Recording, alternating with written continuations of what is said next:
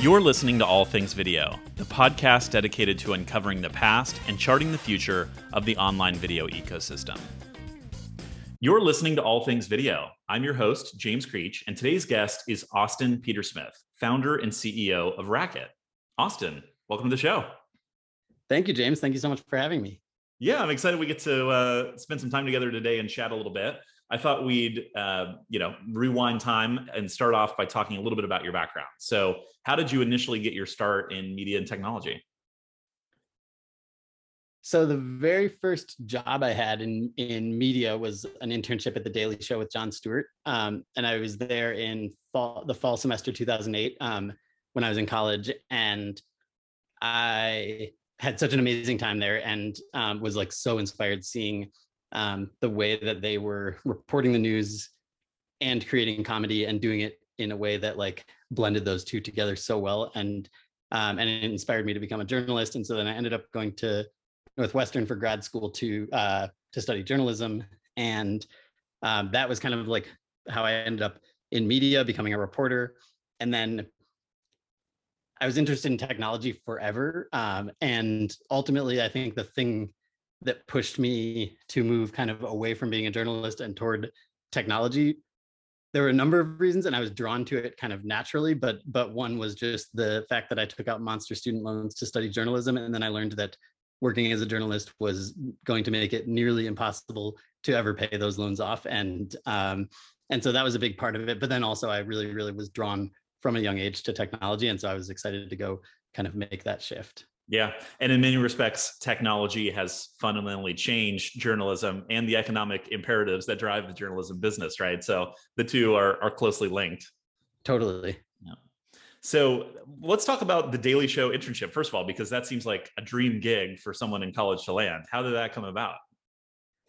So I just sort of sent an application in. Um, I think they get a lot of these applications. Um, I had a a friend of my brother's worked on worked for Stephen Colbert's show, and so I think that I sort of got like a uh, maybe like they put in a good word or something. I don't I don't really know. Um, I imagine they get tons of these, but I tried to write the most absurd kind of cover letter with my resume that I could, and so I like to think that that's what um, that's what caught their attention. And then yeah, and then they they did interviews. It was they offered to do a phone interview, but my brother was living in New York, so I went out and interviewed in person and um, and then they offered it to me. So it was a group. I think I think it was like 12 of us, and they always each semester they would have like a new group of 12 interns. So it was a very kind of established program, and it was really cool. You rotate through all these different departments and and roles, so you get to see the writing room, and you get to see uh, the work that like production assistants do. A lot of what, what the interns ended up doing, like would be running around New York to get like uh, footage that they need from like some random video rental store is how it was done back then um, or like a random prop that they needed um, i remember one time like going to 10 toy stores in the same day because i needed to find one of those like wooden paddles with the rubber red ball on the elastic string oh, yeah. uh, that yep. they needed for like something to show how the economy was crashing or i can't remember what it was but some reason that they needed that prop and so it was like go find this in manhattan and um, yeah and so that it, yeah, it was a huge range of different things, but such a such, a cool experience because I just felt like I was seeing people in their prime doing just unbelievable work um, that they were also proud of, and it was during an election, and so it was like such a a time that there was so much attention on the show, and um, yeah, it just it just like inspired me, and then also was so cool to just see how normal it's like you see it on TV, and it feels like there's like so much to it, and that it's like just this major like I mean, it is a major production, but it but it's also just everyday people who are are creating this thing that's like so amazing every single day, and so you get to see how like there's a level of normalcy almost to doing work that is so impactful like that. Just another day at the office. yeah. Very cool. No, it sounds like uh, such a inspiring experience, and then it sparked your interest in journalism. So you go on, go to grad school, and you become a journalist. What were you covering? What were you writing about at the time?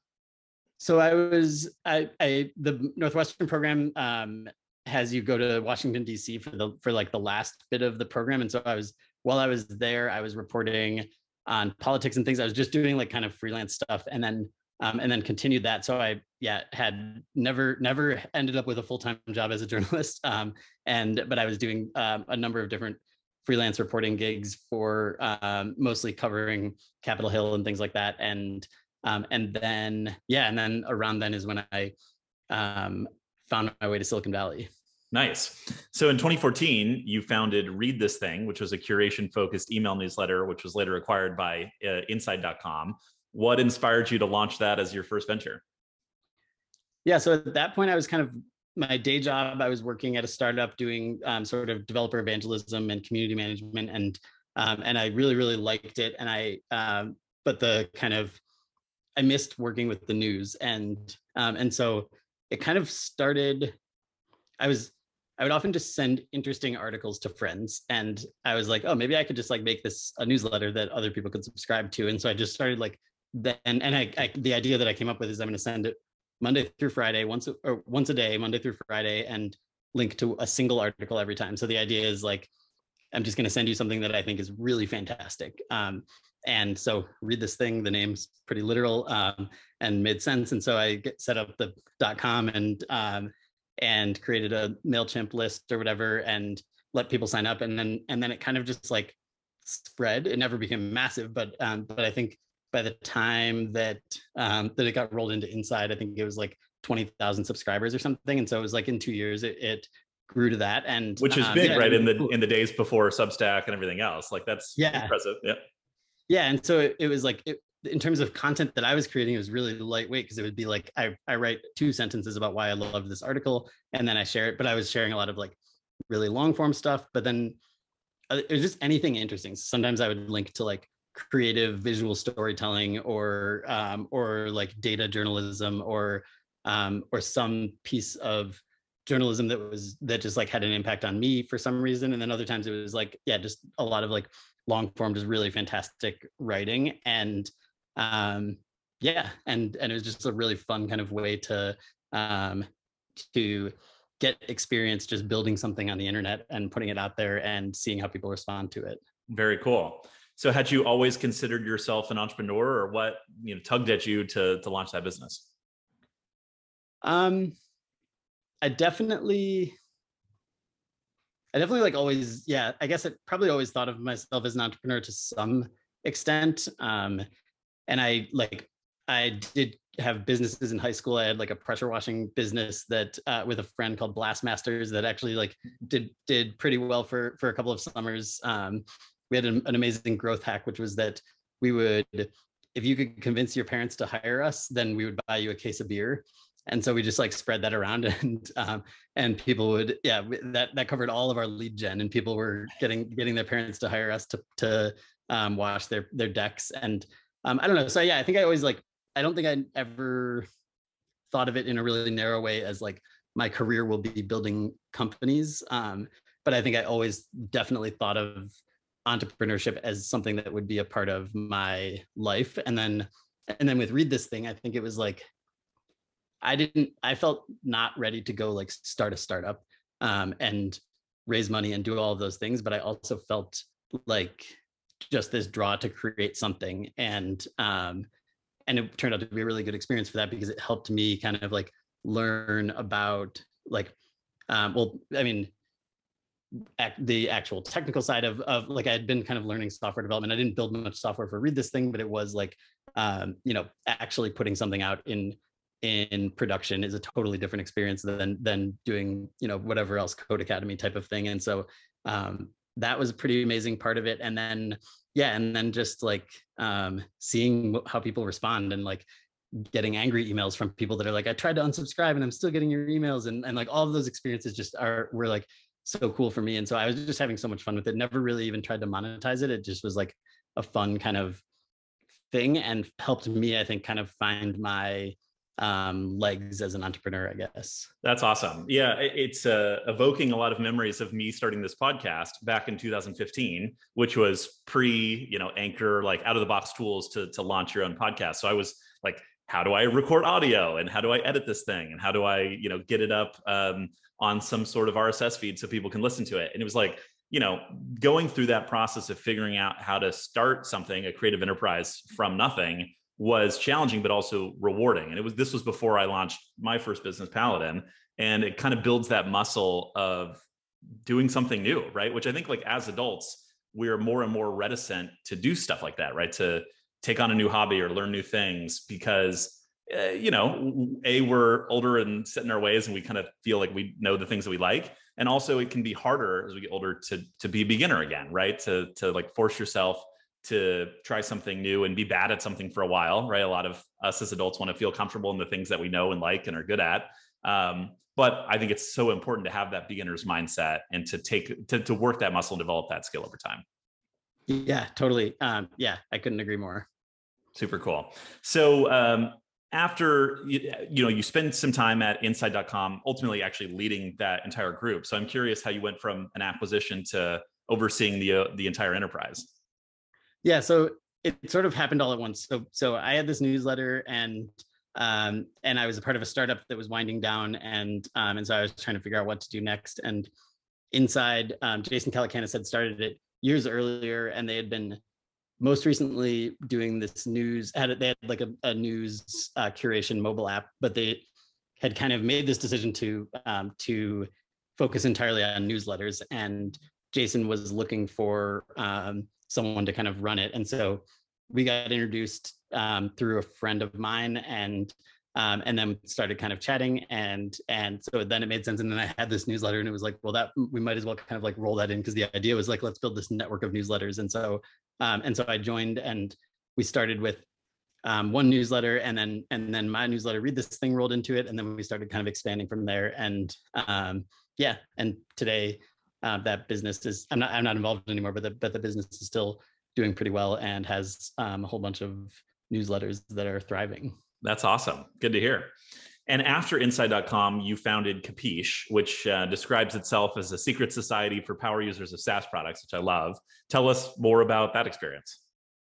Yeah, so I think, so I mean, as we've talked about, journalism has been always kind of a uh, draw for me, and the and a big part of that is the kind of um, the the way that journalism can kind of like uncover truth and also like uh, remove information asymmetry or solve information asymmetry. And um, and then also a lot of my time working in silicon valley has been building communities and um, and building user generated content platforms and things like that. And so um, those two things were kind of the foundational like what gets me really excited um, and is like building community and and like uh, helping people put their voice out online and um, and then like the kind of information asymmetry thing. And and then there was a more much more like acute frustration that i had which is that buying saas software when i was running a business i i came across this constantly with all these different things a number of them like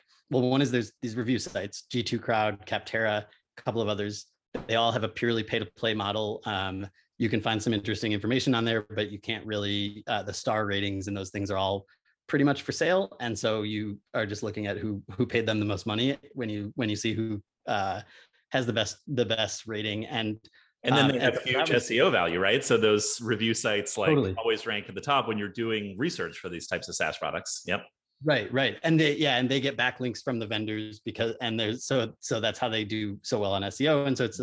It's that is, was really frustrating. And then like just to learn about pricing, you often have to have to do like a demo call with a salesperson, and so there's not a lot of transparency in pricing. And then I also got to see like in some of the circles that I was in with friends who are founders and things like that, there are a lot of secret ways to spend less money on software than what you're going to pay otherwise, and um, and there's a lot of value in having access to that information. And so basically i wanted to kind of solve this and and ultimately like kind of compete with gartner and with these review sites um, and build something much more kind of grassroots that's like a community of people um, sharing the things that are actually useful about like what product is correct to solve is the best one to solve this particular problem or um, or like how much are you actually paying for this? How much did they try to get you to pay? How did you negotiate it? Um, and and like what features actually exist? Are there are there features that salespeople are saying are on the roadmap, but that they've been saying it's on the roadmap for three years? Like all these different things that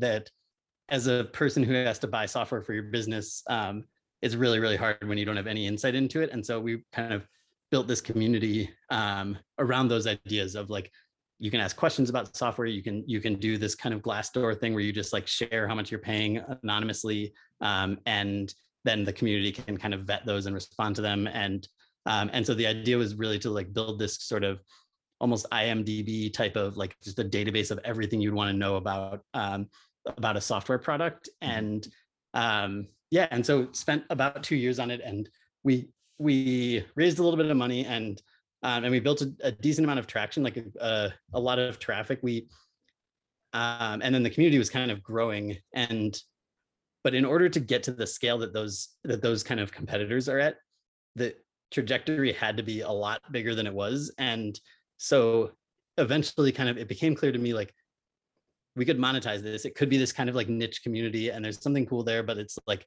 the actual road to doing what i wanted to do which was like fundamentally changing the way that this works so that you so that the vendors actually just like give up their efforts to keep the pricing secret and um and so that like anyone can kind of come across this information. I just it was not clear that we were going to find that we were going to get to that level of like escape velocity and um and so basically then we kind of like as a team we kept we kept kind of working on capiche and um, also we're experimenting with some other products and ultimately then i met ryan um, ryan Neu the ceo of a company called Vendr um, that that has since gone on to raise a ton of money and they're really awesome. So they started at a similar time to us and they were in a similar space to Capiche where but from a totally different angle. So they buy and manage all of your software on your behalf and oh that's interesting. Um, they do the negotiation and everything. So it's a it's much more of like a service um, but they're building technology to optimize all of it and hmm. and they serve big companies primarily and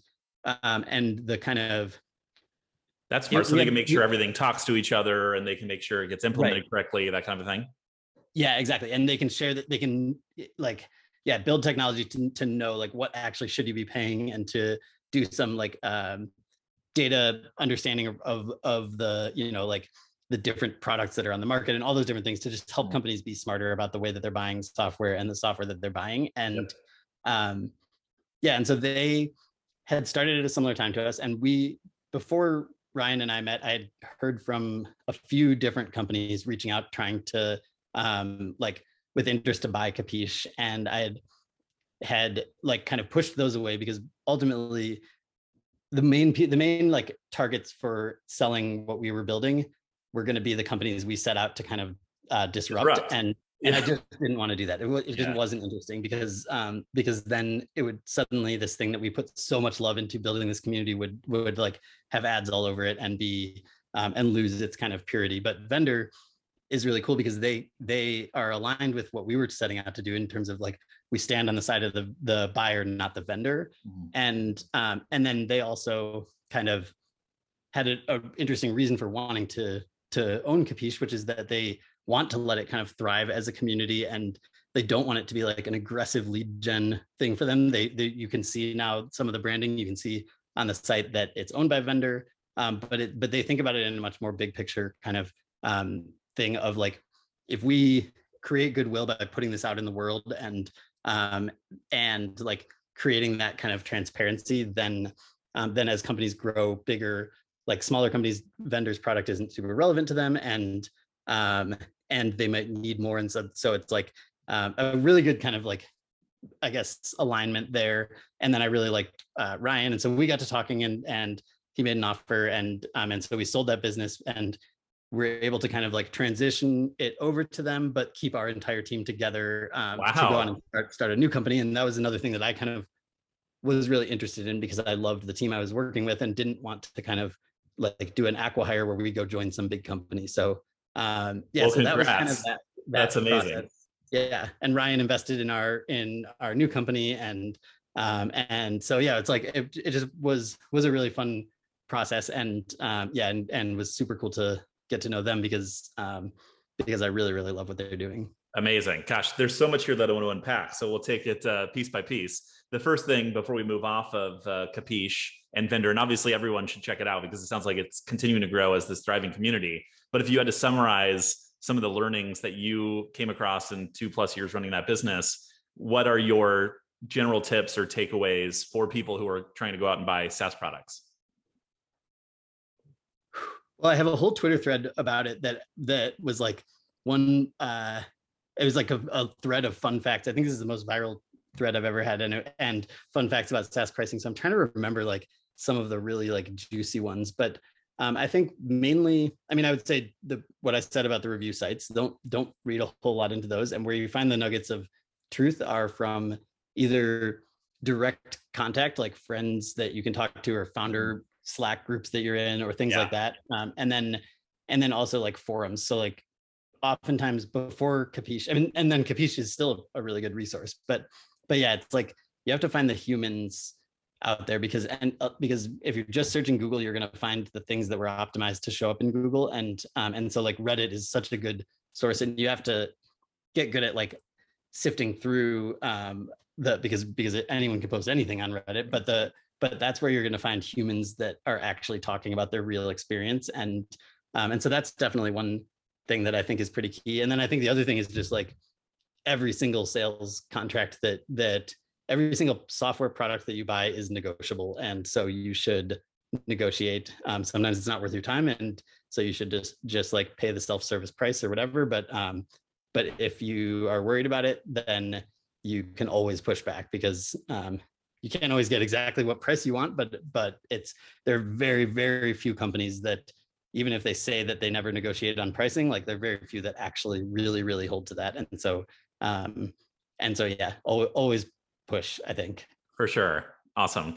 And uh, you know you had mentioned the uh, pressure washing business in high school and then of course you launched the newsletter business. But it sounds like this was your first time kind of building a company and hiring employees and raising money so what was the hardest part of being a first time founder?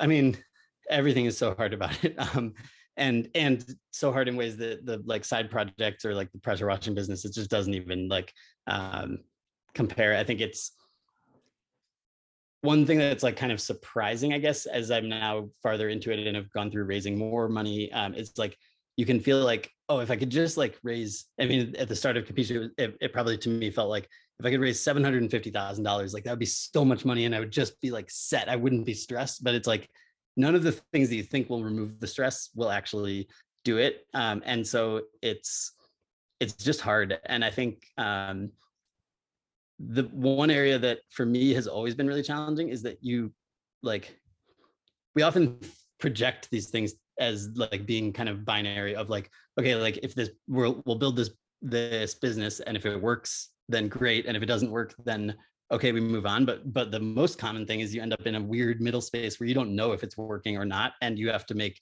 hard decisions about do we keep going in this direction? We know it's not working insanely well but we also don't don't think it's failing. And so um and so so those are some of the hardest kind of decisions and it can be on the smallest thing of like one experiment that you run where you're you're hopefully you're going to get a binary yes or no but really what you'll most likely get is something that's in between where you have to kind of like um make the call of like yeah and so so that's really one thing that has been tricky for me especially like when we were going through this kind of question with capiche of like do we keep building this? Um, do we try to sell it? Do we shut it down and build something else? Or and all those kind of questions. And so yeah and it, i think it's once you have a team around you then there is just this level of like um of responsibility that that just it can be so fun, um, but it also is just really, really challenging because you are um, need to make these decisions. There's no playbook, and yeah. um, and I think that's one thing I thought before is like I I had been investing in startups and I'd been around a lot of startups and seen, and then I'd been like in a in like a senior role in a startup and like managing teams and stuff, and I and so I thought that I like kind of understood the path, and the main thing that I learned is like there just isn't a path and yeah and there's no substitute for doing it yourself as much as those other experiences are great and they'll round out your knowledge you have to kind of go through it. Yeah yeah. For sure and um you know it, the other thing that resonated with me is the fact that you're on this mission at Capiche to kind of introduce more transparency right? And you have this ambition to kind of change the way that things are done. And now there's kind of this culture more around like building startups in public meaning some people are sharing their metrics very publicly, uh, maybe even pricing, you know, displaying every deal, every customer they win, salaries in some businesses, they're showing everybody what everybody makes. Um, and, you know, in some respects, there's some really exciting and, and awesome elements about that. what's your take on this level of radical transparency that's coming to startups? So well the salary transparency thing i think is is wild and i do i do know a handful of companies that are doing that and then also uh, ones that are sharing their like um, sales metrics and things on a public dashboard and i mean i think that's super cool. I don't see that being like a trend that every company does and i think it's and so but i admire it because it's a bold kind of decision to do and to make and it's it's also like a um I don't know. I mean, I'm I'm curious how employees of those companies feel because then because it's sort of their salary is out there as well, and yeah. um, and so I don't know. Yeah, that one I haven't like spent. It's that that's pretty different from the types of things that we were focused on, and then the, um, but I think it's really interesting, and then the kind of build in public thing. I think I think a lot of like a lot of the kind of build in public movement is like a little bit of marketing around everything. It's like you by sharing stuff, you can uh, build a kind of community around you, which is really cool. For sure. Um, yeah. Yeah, and I think, but I think that it, when it comes to the companies that are that are like at some amount of scale selling like especially enterprise software or any sort of b2b software um i think that the they might be the they, you might have people like the founders tweeting all the time and talking about all these different aspects of the business but they're still it's pretty rare for pricing to end up being totally transparent. There are definitely like a lot of the more self-service newer SaaS products, there is more transparency, but even then there's like discount codes or bulk discounts that that are kind of untalked about. And um, and then and then another piece of it is just like the kind of the way that you use these tools. So so if you look at uh if you were to just like stand over the shoulder of someone who is a like just super power user of Microsoft Excel or Salesforce or um, I mean, pretty much any any software tool that you could imagine, Gmail even. Like if you see a person who really knows how to use Gmail, it's it's mind blowing to see like what how different the workflow is from um, from what the rest of us do, and um, and I think that applies to pretty much any tool. And so I think a lot of the what we were trying to work on was like getting that type of thing out there, um, and like helping people helping people operate more like those power users and i think that just is more goes much deeper than just the types of like dashboards or things that people are sharing in in like build in public yeah, for sure. And and look, not every business is probably set up to do that, and especially if you're B2B enterprise deals. I doubt your customers would want you to share that information. They probably have you under very strict NDA. So it it's not a fit for everyone, but it is kind of an interesting movement. And I do wonder sometimes, yes, is this just all to fuel the market marketing hype machine, or is this a radical way to kind of ensure accountability and help kind of guide your business by objective metrics. So be interesting to see how that continues to progress. The other fascinating thing about your story so far that I want to touch on is you pulled off this incredible feat of landing an acquisition but keeping your entire team, which I imagine has to be a very difficult needle to thread, right? So how did you how did you pull that off? Yeah, so we like I said, we had already been kind of like experimenting with some different products. Um, we had investors who were super supportive of us and then and then we also just didn't because of all of those things we didn't necessarily need to sell um, and so we yeah i mean we that was almost the starting point of the conversation was like look we don't need to sell this. We're open to talking about it especially if it's the right the right person that's buying it and um but the kind of I guess from the start, it was sort of like these are stipulations, which which are just that like not that I'm like forcing the team to stay together, but that like um I don't want want to if the if if there was an offer that that kind of stipulated some part of the team or all of the team going to a new company, then every single person on the team would have veto power on that and i and i communicated that pretty clearly up front so like i wasn't going to just like go to the team and be like hey we sold it. We all work at this company now um, because it again we were experimenting on new things and really excited about where we could go. And so yeah so it was that was kind of just a, a upfront requirement for going down that path. Which is great right? To lay out your expectations up front and then uh every deal is unique, right? So you found a buyer that was interested in the product that you had built and saw a way to continue to grow that community, but have a nice tie into their core business. And sounds like it worked out for everybody. So that's great. Yeah, definitely. And um, and Matt, who was running community at Capiche, ended up he did he I think did about six months of transition with them. So he onboarded the community people on their side and and um, did like just a ton of work to kind of like pass the torch and um, and I think still has been like a, a resource for them. And so that um, that so we I mean we were supportive in every way that we could. We just um, we just kept our team together. Yeah, and then very cool. So yeah. let's hear about Racket right now. What you're mm-hmm. building with the with the same team, and it's an app for sharing short audio snippets. So why the audio space, and what was the original inspiration behind Racket? Yeah, so um, like I said, kind of community and user generated content have been my focuses for a long time, and um, I definitely became really bored of the enterprise software space um, after two years in that, and um, and so I like the, I was excited to go work on something really different. And um, an observation that I had had was that like um, when you look at the ways people are creating content on the internet, there are over 100 million people in the world blogging today. There are over 100 million people in the world posting content on TikTok today, and there are less than a million people making podcasts. And um, that's insane to me. That like that delta makes no sense because podcasting is like built on open source technology. It's supposed to be just this like publishing for the masses. And I think what it ended up being is a sort of like a, almost a recreation of the gatekeepers that existed in, in like radio beforehand because if you look at the top 100 podcasts almost all of them are either hosted by a celebrity or backed by a major company and um, and so it's not this kind of like thing that random people are just breaking through like tiktok where you see that every single day a new like teenager who suddenly is a celebrity and um, and it's based on the content that they actually produced. And um, and i think podcasting it's like if you can't it, so there's a number of different things with podcasting.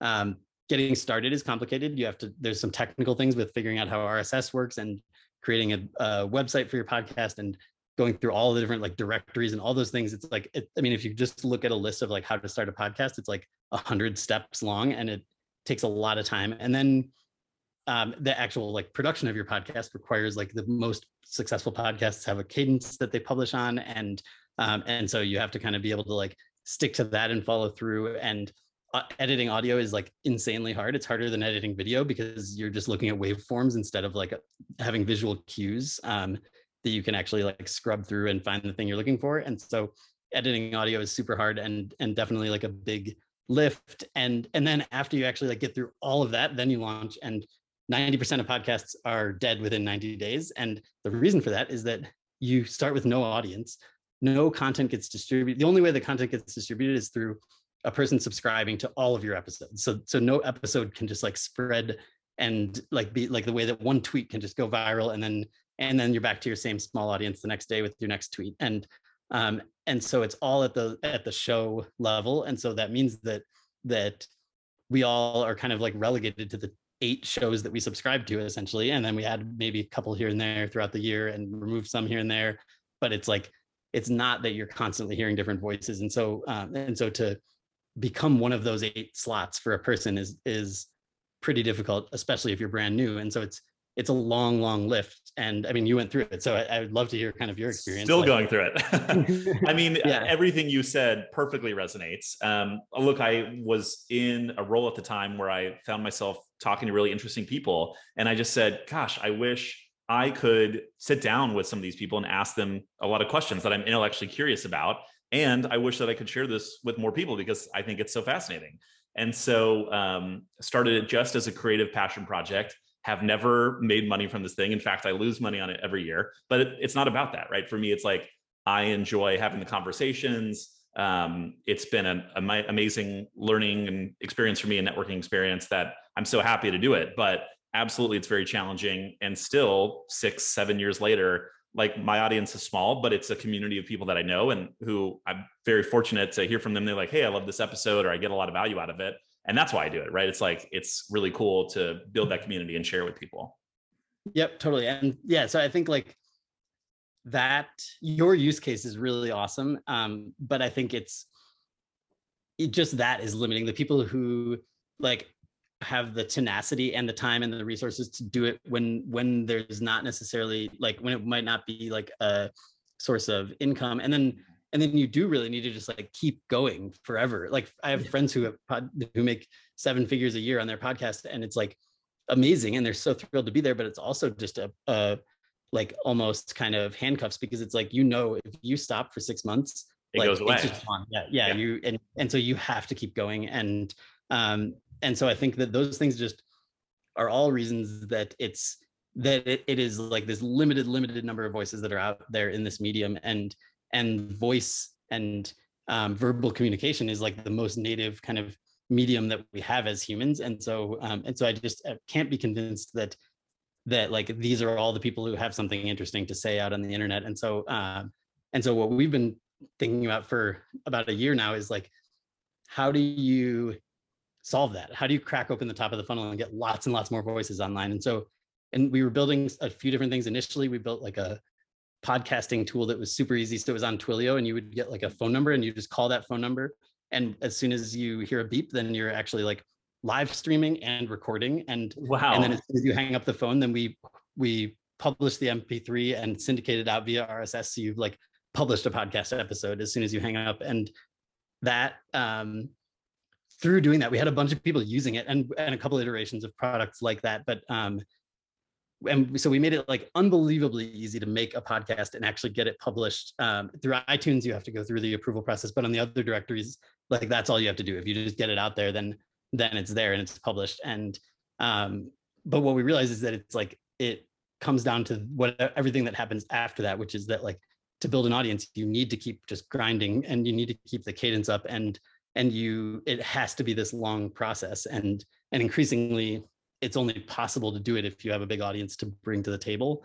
And and so then we kind of started thinking about okay like how if if just making it easy to publish a podcast isn't the answer maybe the problem is actually that podcasting the way that the podcasts are distributed is fundamentally not going to let this get better. And so maybe we need to just create a way in the same way that like twitter like blogging was this really popular thing but it was kind of a specific thing. It was like you kind of typically bloggers would have some sort of publishing cadence. A blog post would typically not be shorter than like maybe 300 words or something, um, and typically includes like a photo and a headline and like um, and there's some expectation of a little bit of like editing and polish. And obviously, people who broke lots of people who broke those kind of norms, but those but those norms still existed. And I think podcasting has similar norms of around audio quality and editing and cadence and all those different things, episode length and um, and then something like Twitter comes along and it's like it is blogging, but they didn't call it that. And and it lowered the stakes, it lowered the friction and the stakes. So it was like, don't think, don't think about like what am I gonna publish on my blog today and think about it in this like really grandiose way. Just like write words in this box and press send. And what happened as a result of that is that like all these people who wouldn't have gone and bought a domain and set up a WordPress site and and like become a, a blogger um, can now microblog from their phone whenever they want yeah and they were just spewing spewing words out and and like both twitter and tumblr i think accomplished that in like getting making it so easy for people to just say something and and you get then a long tail kind of distribution of like a lot of stuff that's that is like um either just like boring or not or like uh bad or offensive or whatever else but yeah. but but you also get this magical thing which is that people are just going through the experience of publishing online and they're doing it like 50 times a day instead of like twice a week and and they it's like just that velocity. Then all all these people who were like early twitter tumblr users are now like published best-selling authors and yeah. um, and became like found their voice as writers by just by the fact that the friction was removed. And um and i think that podcasting is in a similar space right now. And so what we're trying to do basically ultimately after we built a few different audio products and learned from a lot of people that are like what i would say podcast curious where they're like my friends think I should start a podcast, but like, am I really going to do all of this stuff? And what will that look like? And um, and so we've tried to make it insanely easy. So Racket, um, it's an iOS app right now. It'll be on Android eventually, but um, but you can just like press a button and record. You can we we have some lightweight editing that you can do, but uh, but but we kind of almost like downplay it. So you so it's like a lot of people are just pressing record, talking. The posts are capped at 99 seconds, which makes it like more approachable because you don't feel like you need to make a whole 45 minute really compelling thing and yeah and what's been so cool about it is is like all these people there are podcasters using it uh, but then there are all these people who have never published their voice online who are having a blast with it, like talking about their life. There are comedians who are like just testing out material um, and all these different things that you don't see in podcasting and and that just kind of um, are just the early spark. So we launched in the App Store less than about like six weeks ago, I guess. So it's like it's really, really kind of just getting started, but you can see the spark of like creativity and the ways that people are building off of each other's ideas and um, and like taking this kind of medium to another level. And so um, and that kind of is what has always been from when we started working on audio. It was that kind of why aren't there 100 million people publishing their voice online if there are 100 million people publishing words online and like and arguably voice could be even easier. It's just there are still these barriers to, to audio. Yeah. yeah yeah. And like what would it look like to solve that? And and and what would the impact be? Because i do fundamentally believe that that audio is better for kind of creating human connection and um, and sparking empathy. And i think there, there is also data that supports this. And um, and i think part of it is that it's like it's it's a less passive experience. So so watching a movie you kind of sit back and just absorb it basically and listening to this american life or something like that it's like you don't get the benefit of just sitting back to absorb it because you have to listen and then build a world in your head as you're doing it. So it's a much more active kind of experience. And i think what's exciting to me is like if you could get a social network around audio to scale then you would be getting taking a lot of this time that all of us spend kind of like consuming social media and turning it to a, a slightly more active more engaged experience and um, and one that I think can be more conducive to like human kind of connection. And a lot of the stuff we see on Racket is like, especially given how early it is, like people talking about really really personal stuff and um, and being willing to do that sometimes under under like a pseudonym or something. But um, but I think audio with the camera turned off lets people do that type of thing. And um, yeah, so so that's Racket. I love it. Yeah, as I was preparing to talk with you today, I was thinking through what are the use cases of Racket, and some of the notes I put were, well, you know, are you attacking microblogging for audio a la Twitter? Are you trying to build the audio equivalent of TikTok and have algorithmic kind of entertainment or uh, educational content? Is it audio messaging a la what Snapchat did or what WhatsApp is, but with more of an audio first interface? Or is this really a tool for podcast discovery? And it seems like maybe the answer is a little bit of everything. Yeah, we've, I mean, there are podcasters who are posting clips from their podcasts on Racket. So there's that like podcast discovery. That's not like a huge part of it, but we do definitely like I definitely think podcasting is broken, but I don't have any qualms with podcasters and I want to support them. And um, and we are working to support them in in various ways. And um, but and so we want Racket to work for podcasters, but we don't want to build it for podcasters because my belief is that a lot of the best stuff in podcasting is either in the long tail of podcasts that that very few people will ever hear or it's even farther up the funnel in someone's head where it's never even going to actually like get out into get recorded and get published. And so that's the stuff that i'm like most excited about is like if we can um if we can get to that kind of scale where where like you don't have to commit to six years of twice a week episodes in order to to put your voice online and you can yeah. just like have one funny thought and go put it out there then the overall kind of body of stuff that and whether it's like wisdom or um, or lessons or inspiring stories or humor or anything else like those the overall body will just be so much bigger and so there will be so much stuff that otherwise just would have never made it past the dinner table at some in at some family dinner but instead will be there for um, like later generations, or we'll just be be there for someone halfway across the world to um, to hear and to resonate with. Very cool. And obviously, the social audio space has been white hot at uh, end of 2020, early 2021. Yeah, arguably maybe it's cooled off a bit, or there's some skepticism now around, you know, what Clubhouse flew really high and then maybe has started to stagnate. What is your take on audio? Is it a fad, or is this the next big exciting movement in battleground? I mean, audio just like I think if you looked at the overall data of people consuming audio, then and you compared it to the like data of people talking about the consumption of audio or like social audio or whatever else, like you would see this like massive spike of social audio being this thing, and then like kind of a drop off where it's like cooled off. But the but the curve of people listening to audio, you might see a blip basically because it's like it because if like in terms of radio, that's still a massive, massive medium that that um, hasn't has like held on in a way that television and newspapers and yeah, lots of other kind of legacy media hasn't. Um, and so there's a lot of that that um, that is audio consumption that's still happening like at a, a crazy scale. Um, and then in terms of kind of and then podcasting has just never stopped growing. Like podcasting, uh, I think maybe I don't know about 2021. I know 2020 was was like blowout record year for podcasting, and and I assume that that kind of continued. And so, um, so I think audio. I don't think audio, like, I don't think that the kind of like hype cycles do a good job of actually weaving through the fact that that like audio has always been here and will always be here. Um, and then in terms of the kind of the actual like hype cycle, I think that's in I don't know. Yeah, I mean it's it's it how it impacts us is like well, I don't know.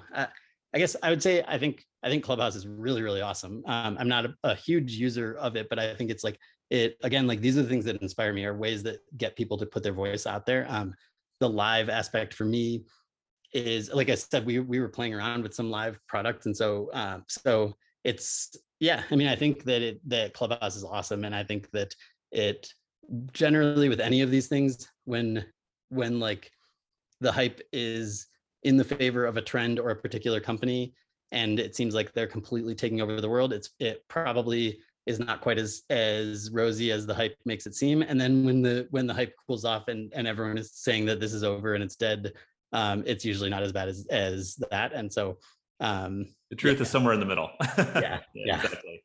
But now you've got so much competition not for racket specifically but in the audio space or social audio in particular, right? Spotify Green Room, LinkedIn's got the audio events beta out now. Facebook's been building a number of products. Discord, Reddit, like Fireside launched. You've got all these, you know, people rushing into the space. Um, much as we saw with short form video, right? TikTok takes off, and all of a sudden, Snapchat rolls out Spotlight, YouTube launches Shorts, Instagram has Reels.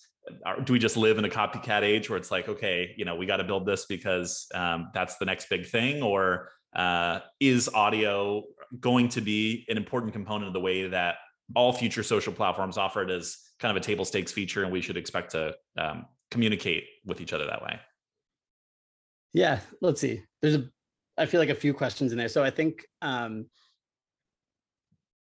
in terms of audio specifically like i think there will be ways that all these big platforms use it um, and there probably will be ways that they rip off smaller companies. And um, I mean, like Twitter, of all the companies that tried like a live audio kind of clubhouse feature, I think Twitter is is the best suited. But I also just don't think the big tech companies will always do this. I don't. I like for me, it doesn't necessarily like. Some people like think that I don't know that really like trash the companies. They're like all they're doing is ripping people off. But I think that like it's kind of what the internet is. It's like the no no nothing is original. It's like the news feed and the like button and and the ability to reply to a comment or an at mention or a hashtag. Like all these things are just things that that have built off of each other. And so um, is it like sad when there's a, com- a small company that's being like completely steamrolled by a by a company with way deeper pockets? Like it can be, but I also don't think that it I, there aren't too many examples that I know of where where it actually led to a zero sum outcome where where so like Instagram stories was insanely successful by ripping off a feature of Snapchat, but Snapchat is continuing to thrive years later. And um, and so would Snapchat have been more successful? Maybe, but competition is competition. And and so I think overall, like what what never ceases to surprise me is just that the internet is bigger than anybody thinks. And so so you might think if instagram stories is successful then how can snapchat possibly live? But but then we can see it years later that actually like snapchat has a pretty amazing business. They still have definitely challenges and um, i don't pay a lot of attention to the maybe, maybe their stock stock is in the in the gutter right now. I have no idea. But uh, but generally like they they didn't die. And that was the narrative was if instagram stories works it's going to kill snapchat. And i think um, it just often isn't the case. And so um, and so I like for how we think about it, I don't think anything that definitely not something that big companies do and and probably not something that other startups in the space do is going to impact whether or not we are successful um, because the internet is a big place. For sure. So I want to switch gears a little bit as we start to wrap up here and talk about the fact that you and your brother Stu, who's also a friend of the podcast and has been on the show before, you two have been investing out of uh, a fund called Cough Drop Capital for the past seven years in early stage companies, largely kind of in and around our space, right? Media and technology. Uh, how did you get into startup investing?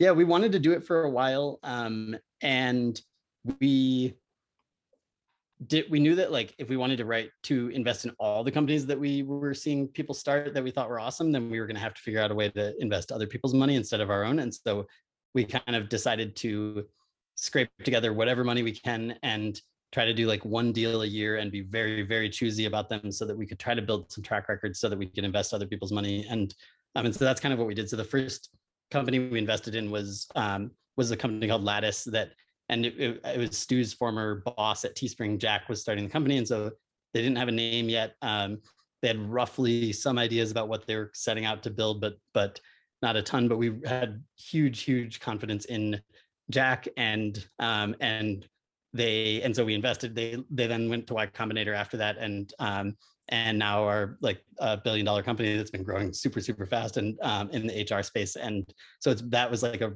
super fortunate, definitely like first investment to make. Um, and um, but we did make a few over a few years, and so and with the goal of kind of like raising, being able to invest um, other people's money, and so then eventually we raised a fund that's like a million dollars, uh, and then um, we are getting ready this year to raise to raise our second fund, um, and yeah, and so it it kind of the reason that we wanted to do it was that we both were so interested in startups and either building a startup or joining a startup you end up like in this laser focus you only get to like you're you're like totally just in that one world and the idea of having a bird's eye view into lots of startups just seemed so cool and has been so cool now that we have like 30 some investments and then also just the ability to see um, like another one of our investments is a bank called mercury and Capiche, my first company, we were the third customer of Mercury. So, so I've always been like an early adopter anyway. So I like heard about them had been frustrated with Silicon Valley Bank previously, and um, although I don't want to trash them because uh, because I do really like them, but um, but I had, I like them on a personal front, um, mm-hmm. and they uh, but I had been frustrated with them as a as a business bank, and I heard about Mercury um, from a Hacker News comment. So again, like going to the forums and things, and Immad said like I'm building something to try to build better software for banks, and I was like, that seems super cool. I emailed him, and he was like, yeah, we're still like in very private beta, you'd be the third customer. Things are not really like fully um, fleshed out, but um, but yeah, you can you can sign on. So so we did, and so I was like the third customer, and I loved it immediately. And I could see the velocity, and I could see the way I would like send him out a bug report on like at like 6 p.m. on a Saturday, and 15 minutes later he'd be like, "Hey, I just pushed a fix to production." And it's like when you see someone with that velocity, that's like, awesome. You want to bet on that person, and for sure, um, yeah. And so I was kind of like had asked him if we could invest. He said we're not really raising right now. And then eventually he I he asked me to do a diligence call with an investor that they were um, that they were raising from. And so then I was like, hey, now I know you're raising. Um, I can't escape it anymore. yeah, yeah, yeah. And so so like that just that experience of being the third customer of this thing yeah. that was like still being built in front of me and now now they have billions of dollars in deposits um, and are are just uh, and and have been valued at 1.6 billion dollars. And so it's like it's a, it is to see something go from like basically nothing to really really being a thing um, and having a big impact is just so powerful. So yeah, that's amazing. How do you evaluate your investments? What criteria do you use? So we don't in terms of like well mainly what we're looking for is like if everything goes right is there a 100x opportunity from from here? Um, so we're not super price sensitive. We'll invest in something at, in like a seed at a $100 million valuation if we think that if everything goes right there's a 100x opportunity. Um, and and so that's like the main kind of thing where we look across a lot of different sectors and then like but then in terms of how we actually like evaluate the do we want to bet on this on this company? It's comes down mostly to the founders and mostly to like velocity. We try to however possible figure find two dots on a on a line so we can see where were they three months ago where are they today in terms of not necessarily just like revenue or growth or something but like anything like what assumption how quickly are they are they like throwing their assumptions out because they they learned that they were wrong and how quickly are they um, like just putting stuff out there and uh, those types of things. Because in my experience, that's just like by far the most important thing because the velocity, it's like you're very very rarely going to be on the right path and the fastest way the, the people with velocity are going to be the ones that for, that get to the point of realizing they're not on the right path way sooner and um, and so i think the the startups that i've seen that just have like a kind of idea and a vision and just go heads down toward that vision for a long time um, that's where that's where sometimes you're right and it can work really well but but um, but those ones are tougher for me to bet on versus one that might look like it's kind of all over the place but that the the only thing that's always true for them is that they're moving very fast because because then I believe that they're going to figure something out. And um, and I think that's ultimately what it comes down to is like finding the insight that's going to be the thing that that pushes you. And um, yeah so I would say that's kind of how we do it. We're not don't have a super formal process. And like I mean we it's like over Twitter DMs sometimes like we don't we don't always do pitch calls with people. And um, and so sometimes it's like we just see something awesome and message them and say can we please write you a check and um, and so yeah we it's kind of all over the place but and we love to um, to, we get a lot of inbound so we've also invested in companies that were completely cold inbound or friends will like let us know about a deal that they're doing and and we'll jump into it so it's a huge mix of of kind of things but we don't yeah. we don't kind of uh try to take it ourselves too seriously and think that we actually can predict the future and so instead yeah. it's like we just look for one signal of like this person is someone you want to bet on. Amazing. Any advice for people getting into angel investing? I mean, it's it's basically that. Like I, I so I have a, a, Twitter thread on this that that um like that was like how to become an angel investor if you don't have much money, basically, because that's what we did, and and we did kind of like plan to do it, and it took a long time. We the first the check into Lattice was 2015 and the fund we raised was 2019 so it was four years later that we actually were able to like start writing slightly bigger checks and also pick up the velocity and um and so i think that's the main thing is like get into try to write the smallest checks you possibly can because what matters when you go to raise if you, if what you want to do is raise money from other people and actually like have a fund the things that are going to matter are what deals did you get into and and at what point mm-hmm. not like what were the dollars that you returned um, and so like if you like i don't know i mean if you end up hitting an Uber and you invested a thousand dollars when you could have invested 10, you'll be bummed definitely later on. but um, but most of them aren't going to be Uber. And the yeah. and like that's the thing is you want to have just if you can just show that you found one company that uh, that really broke out, then you will be able to find people that want to bet on you to bet on the next batch of companies. And um, and so I think it's like taking it slow and then yeah, just like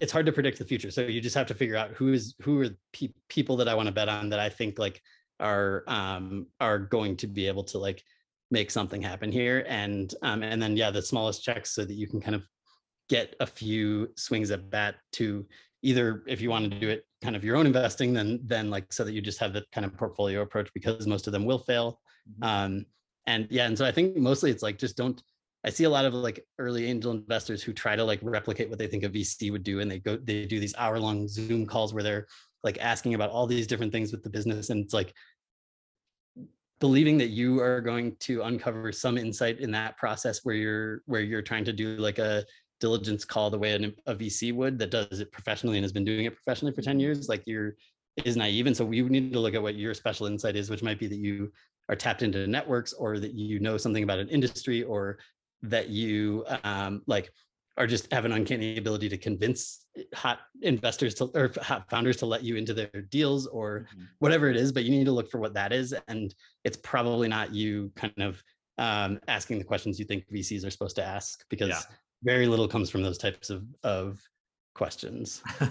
Makes sense. Great advice. Thanks for sharing. Uh, what's coming next? If you had to make three predictions for the future of you know the audio space digital media creator economy what would they be hmm. um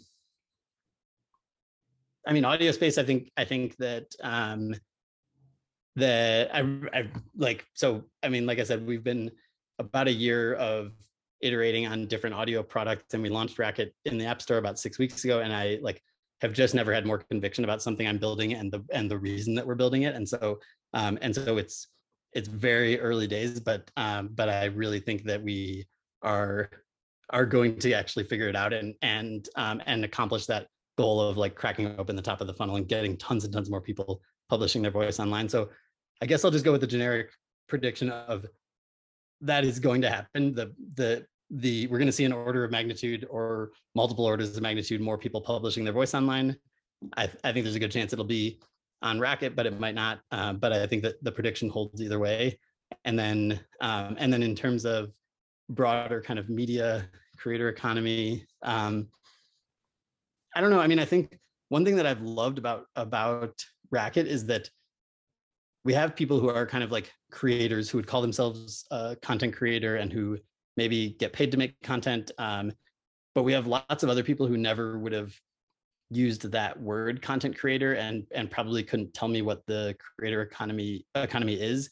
And it's just like they're having fun meeting people and and like posting stuff. And um that to me reminds me of some of the most fun things that I did early days in the internet um like early early Tumblr early Twitter and then even going farther back to like IRC way back in in high school where it's like it's just it's not everything isn't being monetized. It's just for fun. And kind of like what you're talking about with you what drives you to do the podcast um and so I know that the creator economy, the creator economy inspires me because there's all these people who have made a full-time career out of out of making content. But I think what it led to is this kind of tunnel vision of like every every piece of content that anyone posts anywhere needs to be monetized. And I think mm. what you lose then is the people that are just like having fun. And um, and I think that we will maybe see a swing back toward that where it's like you don't need to monetize every single bit of work and that doesn't need to be the focus from day one because um, a lot of amazing amazing amazing creativity comes from people that are just kind of um, following a drive to just to just like have fun and and post what's interesting to them and connect with the people that that it resonates with. For sure. I mean we've seen some of the problems that have grown out of the web 2 era already right? Creator burnout feeling like you're constantly on the hype cycle your friends in podcasting or social media creators who are saying i can't take a vacation because there's no safety net. And once i go away the algorithms drop my content. And so there's this pressure to constantly perform and constantly monetize every single thing that you do. Um, but i think where we're moving with the web3 movement is uh, ownership and um, this decentralization structure which can hopefully reintroduce that aspect of yes it is amazing that some people are able to now make a living doing what they love but hopefully more of us can use these this platform, these internet technologies to do what we love online, and not everything needs to make money for sure. Yep, exactly. So, Austin, one of my favorite questions to ask uh, everyone who comes on the show, and you'll have a slightly different take on this since you're just in the midst of working on a new business. But I'm always curious, like, where's the white space? If you weren't building Racket, what what would you do aside from that? Right? What what are the opportunities out in creator economy, media, entertainment right now? Hmm. Let me think for one second. Sure. Take your um, time.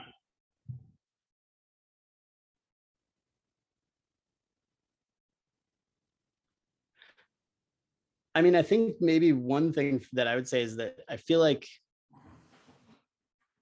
it's what's been really cool about so much media moving online is is that the kind of like themes and formats and um, and like structures of content have been have been challenged in a lot of ways but i also actually think that like that's only we've only seen like the very very tip of the iceberg with that stuff. So so like like tv shows on netflix or hbo or wherever it's like they're all still they've they've challenged it in some ways in like maybe releasing a full season at once or um or like i don't know different things that people are doing but i but it also feels like it's not um pushing the boundaries enough. And then again with like podcasting it's like i feel like there's um, there's so much opportunity for people to do really creative things with podcasting or with audio more generally um, that that just break the mold entirely of what we think of as a podcast or a radio show. And um, and then same with video. Video maybe is is where like with at least short form video where we've seen a lot of the of like creative kind of like breaking the mold. Um, but i think all of it to me feels like it's like just scratching the surface and that we're gonna we're gonna see um, things that really really kind of flip that on, on its head where like our kids will grow up and and when, like when they think of like a sitcom or a show that you would sit down and watch their vision of it might not involve a 30 minute kind of thing or or might just look totally different than what what we have in our heads. So um, i don't know exactly how to fully articulate what i'm saying other than that i just think that there's like that the all the most awesome stuff is like is just in in breaking the mold of the of the ideas that we have in our head of like what media or entertainment should look like. And i think we're going to see some crazy stuff that um that yeah that challenges those things. 100% right? No one would have predicted we'd have unboxing videos or haul videos right? None of this stuff would have gotten greenlit in an area in an era of um, centralized decision makers with you know all these gatekeepers. And then youtube comes along and like blows all that out of the water. Yep. And we're constantly inverting the models of you know what are journalists talking about or who can create a podcast now. So the internet will continue to over time challenge those norms of what is um, video content what is audio content what does a tv show have to be? And that's really exciting. Yeah, last question. yeah. where can people find out more about you and more about racket? Um, yeah so let's see. So so racket.com um, or just search for racket in the app store.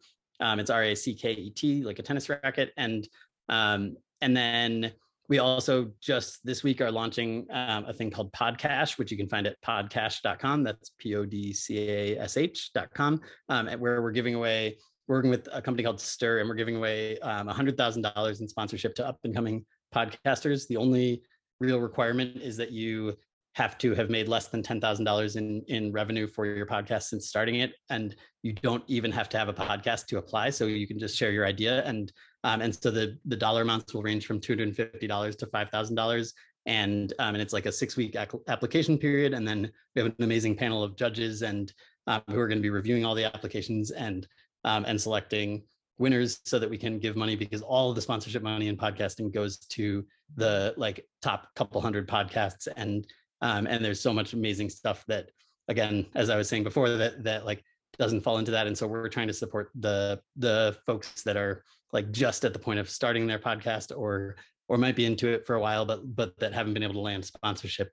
And so that's Podcash um, and then yeah and then i'm active on twitter. I've mentioned it a few times today. So uh, awwstn is my twitter handle and um, yeah you can definitely find me there. And then my dms are open there so that's the best way to to reach out if you have anything you want to say? Awesome. Well, I definitely encourage people to download Racket, check it out. I'm excited to go play around a little bit more. Um, certainly check out Podcash. Uh, you know, now once it's once it's live, and then of course to connect with you on other social channels. So, Austin, thanks again. This has been a blast to hear a little bit more about your story and uh, the exciting stuff that you guys are building at Racket. Thanks again. Awesome. Thank you, James. It was super fun. Thanks for tuning in. I'm James Creech, and this has been another edition of All Things Video. If you like what you hear, we hope you'll share and subscribe for new episodes. See you next time.